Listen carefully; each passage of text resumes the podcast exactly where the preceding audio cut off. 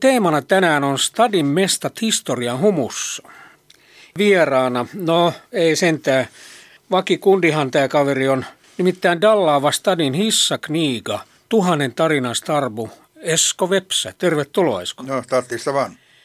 Diaporin kyrkka. Joo, Aleksanteri Nevskin kirkko. Totta kai, kun se oli Slobon sotatukikohta, jossa oli venäläistä jengiä, siellä oli myös siviilejä sekä su- suomalaisia jonkun verran, että sitten eri puolilta suurta Venäjän keisarikuntaa tulleita.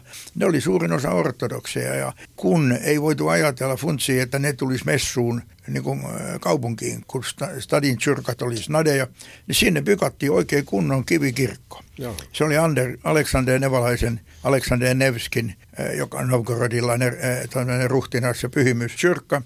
Ja sitten siitä tehtiin 1800-luvun lopulla oikein katedraali. Ja sitten 1920-luvulla se entrattiin, että sitten tehtiin luterilainen. Silloin Siinä oli joo, ihan siis tämmöiset pyöreät tyviset, niin sanotut tyvisipulit, eli aika korkeat tyvet, ja, ja sitten se, se liekkikupoli tai sipulikupoli, keskikupoli ja neljä nurkkakupoli.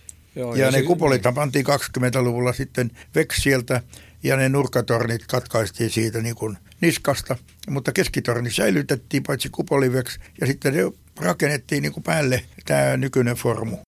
Kiitti Dallaavalle hissakniiga Esko Vepsälle. Tattista vaan. Ollaan glaidu, se ei bungaa mitään.